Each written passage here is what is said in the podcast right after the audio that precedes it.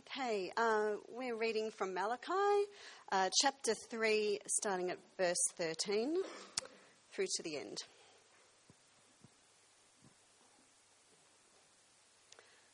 You have spoken arrogantly against me, says the Lord. Yet you ask, What have we said against you? You have said, It is futile to serve God. What do we gain by carrying out his requirements and going about like mourners before the Lord Almighty? But now we call the arrogant blessed. Certainly, evildoers prosper, and even when they put God to the test, they get away with it.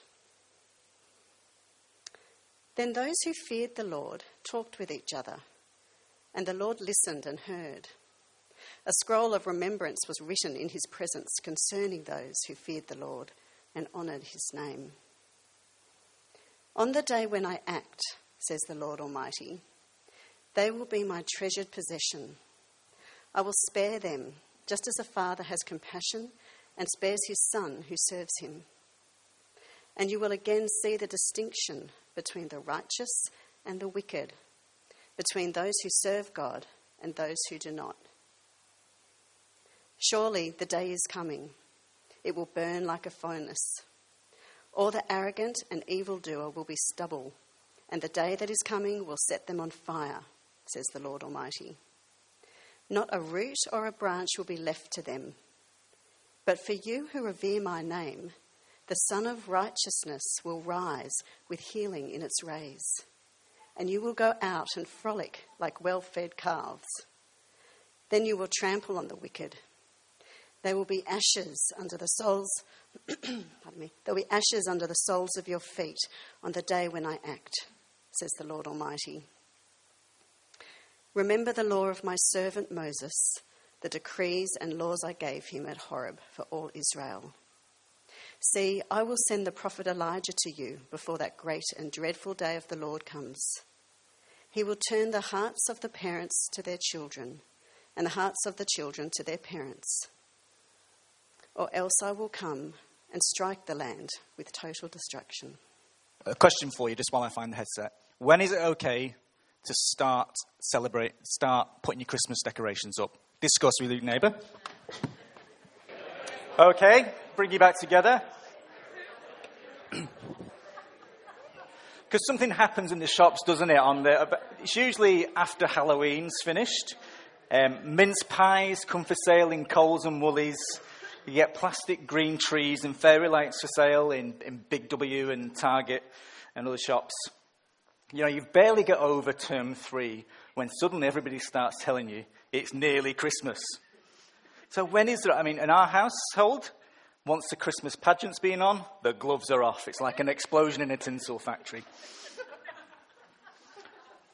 but those shops and people like me, perhaps prematurely, we're, we're living life in that time in light of a day that is definitely coming. A day that, whether you like it or not, makes a difference. Christmas Day. It's a day in the future that's making a difference to how life is lived today. And in this final part of Malachi that we're looking at, God's people are reminded to live today informed by, in light of, the fact that there is a day coming, a day that will make a difference once and for all. So, in your leaflets, there's an outline, and basically, we're going to follow the passage. And it's the last of these sort of courtroom kind of conversations where God is the prosecutor making an accusation and presenting evidence. Um, and in this case, of their last words against him. Last words are the first heading. Then we'll hear from another group the first words, the first positive words about a group of God's people that we've heard in Malachi. And finally, final words looking forward to this day of the Lord. So that's where we're heading. So let's dive in, first of all, into these last words. And we're talking about two groups of people then. This, this is the first group, the majority, the same group that we've been following all the way through Malachi, okay? And all the way through, what we've seen is this pattern where God calls his people out on where they're going wrong, and they basically deny it. Um, Don't even see it as a problem. It's like my brother every Christmas, while we're on Christmas, year in, year out, he'd sneak downstairs early and scoff every single one of the chocolate Christmas tree decorations. And he said, Well, I didn't even know about the Christmas decorations. Meanwhile, he's got chocolate smeared around his chops and bits of foil falling out of his pajama pockets, you know. It's, it's as if like they don't, they don't even know there's a problem. Because each dispute shows that they've drifted from God in that they don't even realize that what he's accusing them of is even an issue. And their problems we saw in the first talk all come from this deep underlying issue they've got that they're not convinced that God loves them. They're not convinced God has their back, and they're not convinced God will keep his promises. So now we come to the crunch. We come to where all this is leading them, and we find out what they really think, where this doubt of God's love has led them to. Actually, where doubting God's love leads all of us to. Because at the heart of sin, so by sin I mean our prideful rebellion against God in one way or another, at the heart of sin is our belief that there is something better than God, that we're better off without Him. At the heart of sin is our belief that there's something better than God. God's people have been gossiping together about God and he's heard what they've been saying behind his back. Verse 13 You have spoken arrogantly against me, says the Lord. Yet you ask, What, what have we said against you?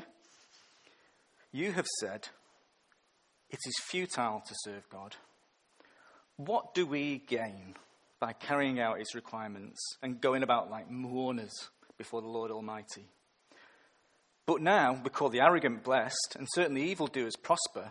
And even when they put God to the test, they get away with it. Have you noticed how, now that the sheen of their relationship with God has worn off, they start to misrepresent God? Going about like mourners, they, they say it is. Now, in God's covenant law that they were following, sure, there were ways to lament and to confess sin and express repentance. And on rare occasions, that did involve looking like mourners, sackcloth and, sackcloth and ashes, that sort of thing. But if you just step back and take their, their covenant law as a whole, you wouldn't characterize it like that. In fact, if you had to label God's covenant law, you could reasonably call it the party celebration law.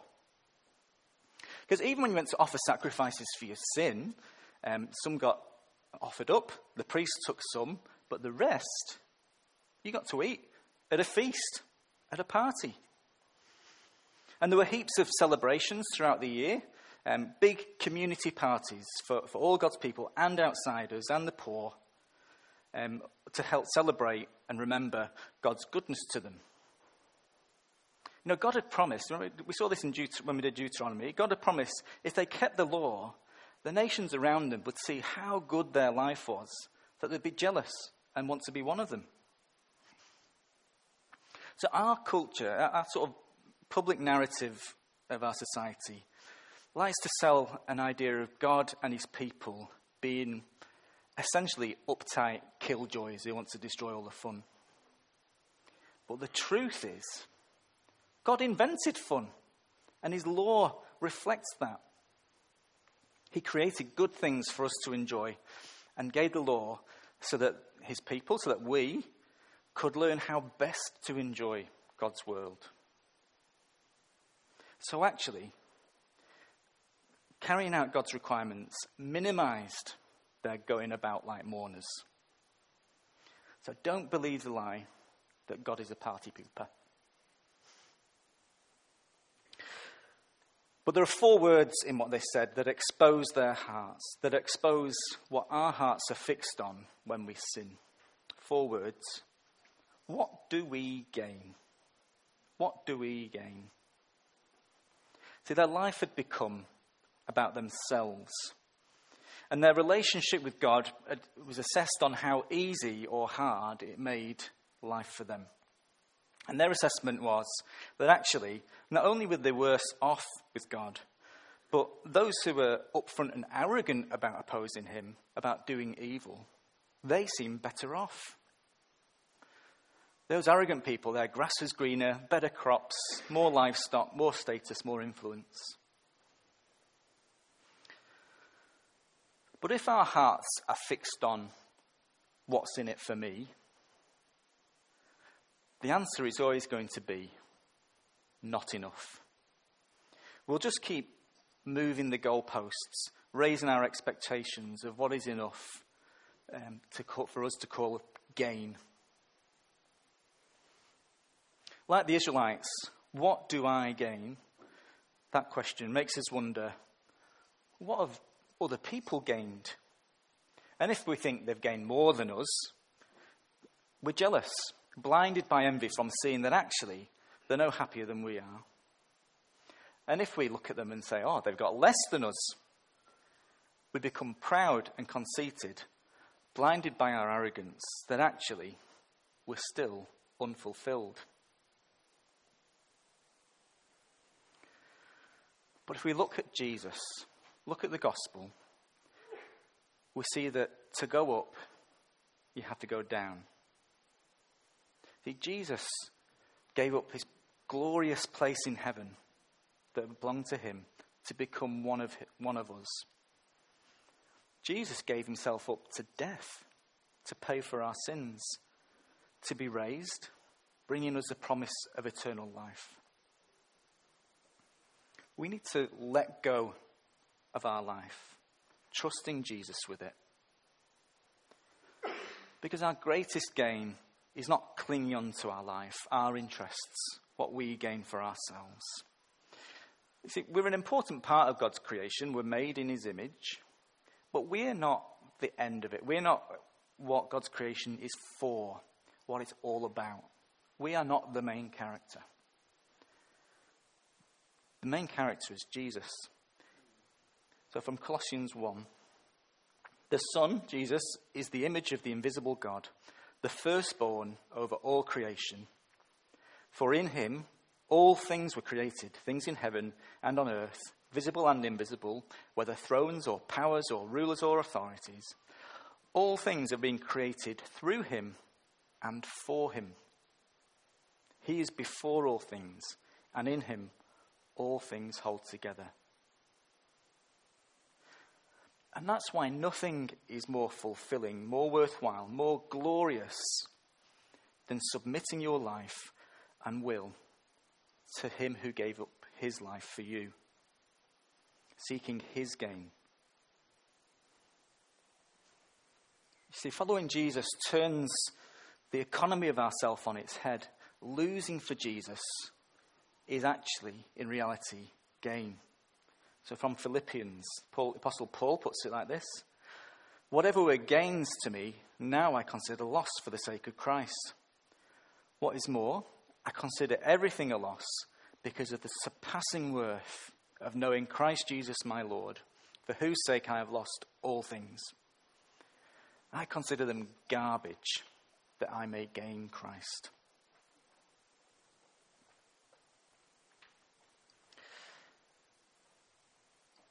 Trouble is, we all know an arrogant, we all know an arrogant evildoer, don't we? You know, the kind of person these Israelites are talking about, someone who openly mocks the very idea of God, who arrogantly asserts that rules don't apply to them. People who seem to think that reality will change around them. Yeah? And you know the really annoying thing is? Very often it seems to, doesn't it? They get away with it. Why does God let those who are obviously against him prosper? Well, the question is are they really prospering? Or are they being judged? Is it a form of judgment and being handed over to themselves and what they think is gain? Because Jesus is better. Life lived for God is better. And they are missing out and they're on very flimsy ground. And I think another reason these people seem to prosper is that God is patient. God's patient, giving us time to repent and be forgiven. If you imagine you could go back and have a word with yourself, your, your old self, your previous self, somewhere in your life. I think all of us would find a point in life we'd like to go to and give ourselves a talking to. Perhaps a point in our lives where someone else might say, You were one of those arrogant people who needed bringing down a peg or two. We can thank God that He's more merciful than you or I.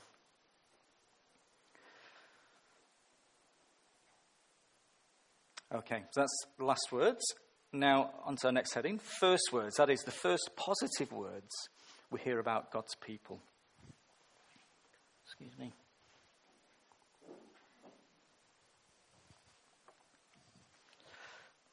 So, if the heart of sin is believing that there's something better than God, the heart of saving faith is knowing God is greatest in everything.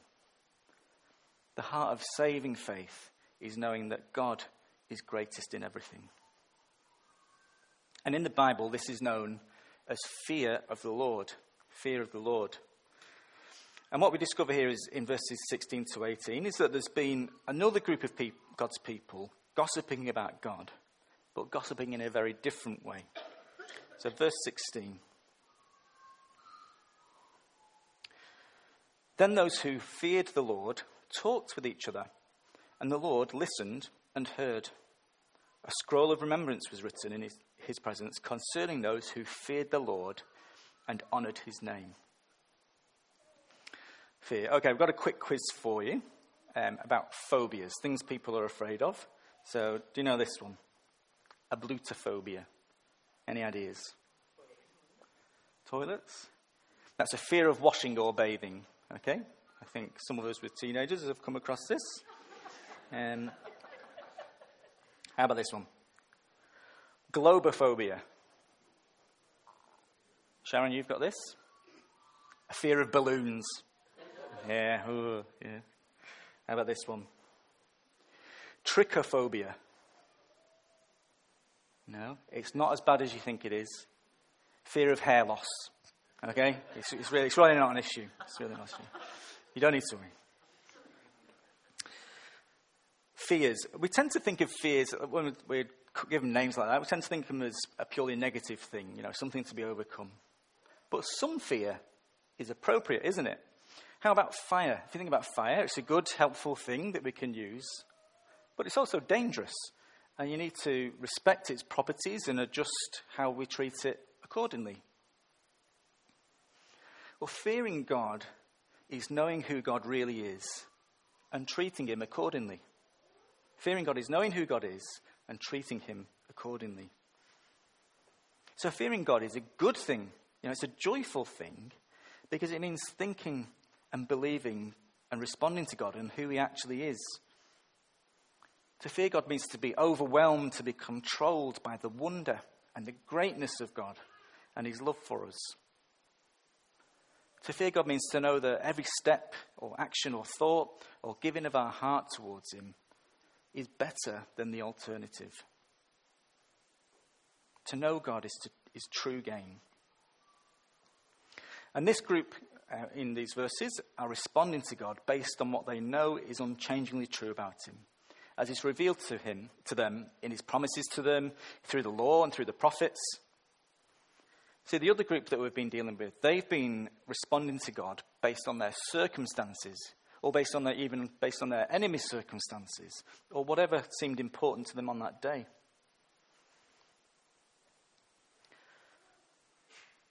But notice from verse 16 and 17 fearing God makes a difference. Fearing God makes a difference. God remembers it, and because, because of them fearing Him, will spare them when it comes to finally separate righteous and wicked. So notice that distinction. It's not the Israelites versus the nations. It's not those who are religious and those who aren't. It's those who fear God and those who don't. Those who serve God and those who don't, it says in, the, in verse 17, I think. And since Jesus came into the world, the way to fear God is to trust and believe in Jesus. Because to know Jesus is to know God. knowing Jesus, who he is, what he's done for us in his death and his resurrection, and responding to him by turning to him in repentance and faith. That's how God wants us to fear him now. And when we do, we're freed from fearing the judgment that we deserve, freed instead to serve, serve God from salvation, not for salvation. So from Philippians 2 Continue to work out your salvation with fear and trembling, for it is God who works in you to will and to act in order to fulfill his good purpose. We're free to live um, now in the light of how great and awesome and merciful God is to us in Jesus. And not only that, God promises to work in us by his Spirit, giving us the strength and the power to love and serve him, giving us what we need to fear him.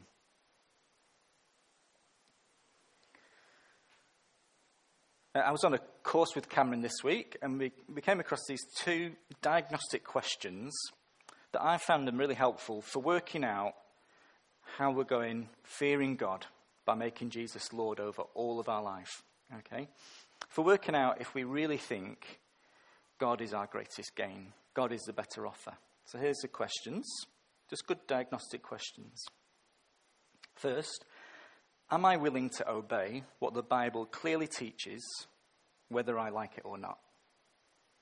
Am I willing to obey what the Bible clearly teaches, whether I like it or not?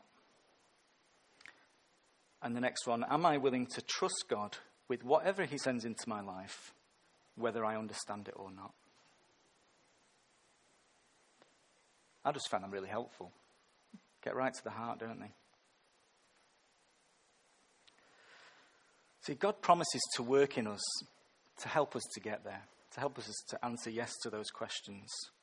And He provides other Christians to talk to us to help us get there. Because we need to fear God together. We need to fear God together. So, verse 16, God heard them talking with one another.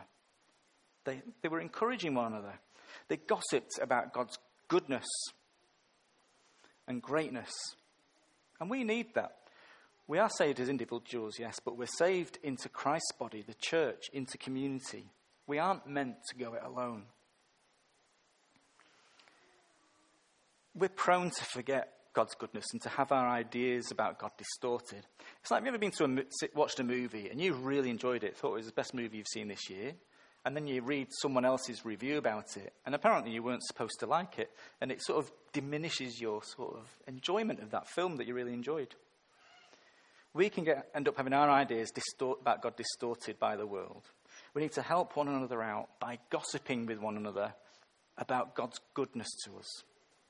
So when you experience God being greatest, being true, true gain, share it, gossip about it. Share what you've learned from the Bible, how you're getting on. Share how you're getting on making Jesus Lord of your life. Encourage one another.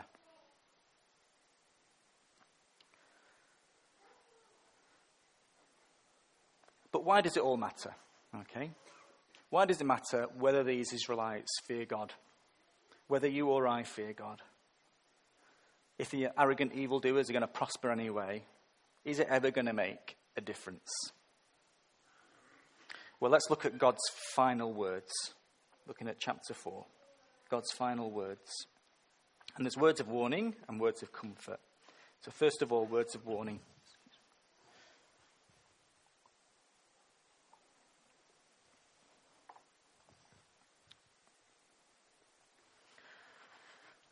God is patient, God is compassionate, He's slow to anger, and abounding in mercy.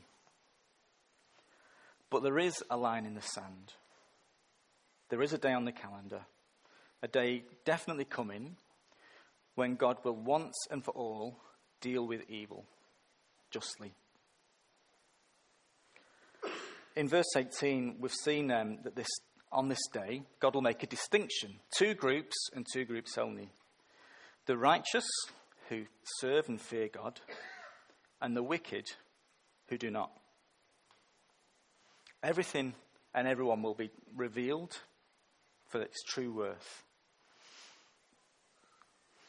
uh, chapter, chapter 4, verse 1. Surely the day is coming, it will burn like a furnace. All the arrogant and every evildoer will be stubble, and the day that is coming will set them on fire, says the Lord Almighty. Not a root or a branch will be left to them. So the picture is one of total destruction. The arrogant evildoers, those not fearing God, are like crops cut down to stubble and finished off by a bushfire so intense that it burns up even the roots. No last chance, no return from exile. The arrogant and everything they've built their arrogance upon burned up. Those who oppressed and mocked God's people will end up, verse 3, ashes trampled under their feet. It's full on, isn't it? It's full on description. Is this literally what will happen to people on this day of the Lord? Well, what we know is God has put it in terms that his people, in, in, as Malachi was written, God's put it in terms that they would understand as the most devastating destruction and defeat and loss that could be described.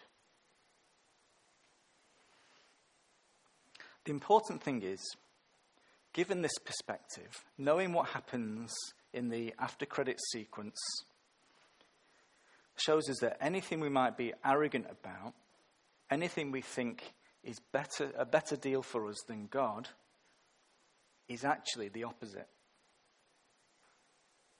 When God's people looked over their shoulders at the arrogant evildoers and concluded, oh, they're better off than me, they needed to take into account this day that's coming.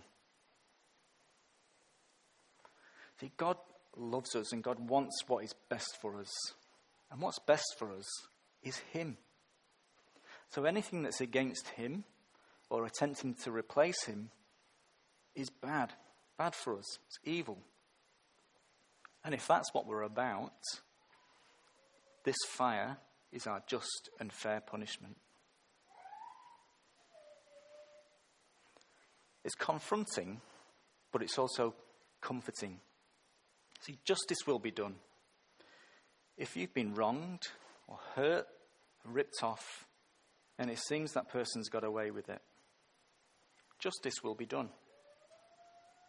You know, in Romans 12, we're told not to take revenge, not because there will be no vengeance, but because it is God who will avenge.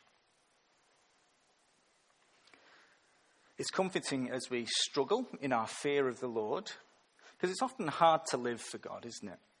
And it's often hard to trust that it, that it is worth it, that things will work out for the best by following Jesus, and, and the huge cost that that entails. But this day will show things up for their true eternal worth. That the cost, the loss, the pain of following Jesus is actually the greatest gain because it's for God's glory. It's comfort if we're struggling for identity, you know, if we're trying to work out who we are in life, because it's comforting in its simplicity. Arrogant evildoer or fearing God, given righteousness by Jesus. Because the trouble is, every one of us, every one of us here has been arrogant, and we've all done evil. We've all hurt people. So, how will we stand on this day? Because verse 5 it will be dreadful, but also great. Because there are words of comfort. Words of comfort. God will remember those who fear him and provide righteousness for us.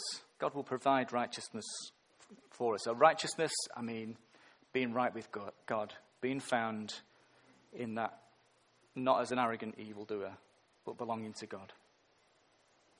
Verse 2 But for you who revere my name, the Sun of Righteousness will rise with healing in its rays, and you will go out and frolic like well fed calves.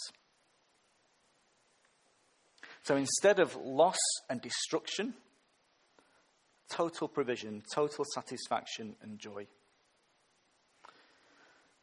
And that's those words, son of righteousness. So in Psalms and in Isaiah, um, there's this repeated image of God's mercy um, with the righteousness he provides being like the sun's rays. So just as we receive light and heat from the sun, we receive mercy and righteousness from God. But how is that fair? If, if all of us have been arrogant evildoers, where is the punishment that we deserve? What happens to all our loose ends? Well, Jesus took all our arrogance, all our evil doing upon himself and paid for it on the cross. So, from 2 Corinthians God made him who had no sin to be sin for us, so that in him we might become the righteousness of God.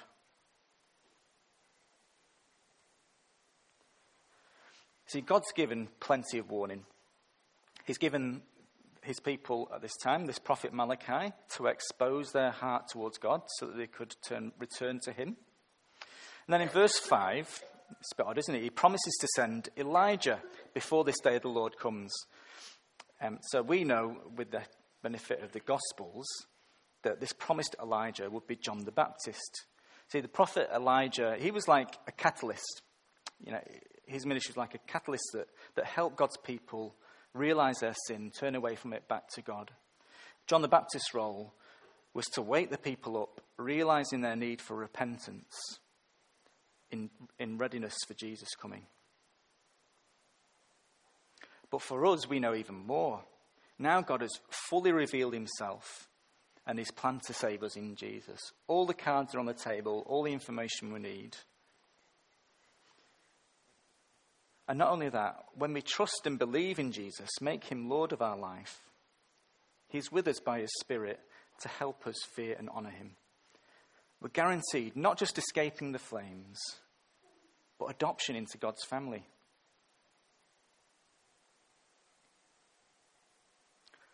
So God will definitely act on a definite, decisive day that makes a difference.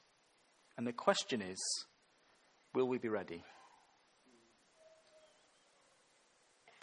The question is who are you going to be in life? Whose are you going to be? Are you going to be spending your life with the arrogant and evildoers, chasing gain for yourself, which will never satisfy? Or will you live in joyful, fulfilling, God glorifying fear of the Lord? See, Jesus is always the better offer. Jesus fills us with life and light and righteousness. Jesus is true gain. So, why hope? Because the day of the Lord is coming. And on that day, because of Jesus, we've got absolute assurance that our role will be his frolicking calves, giving God's righteousness. Let's pray.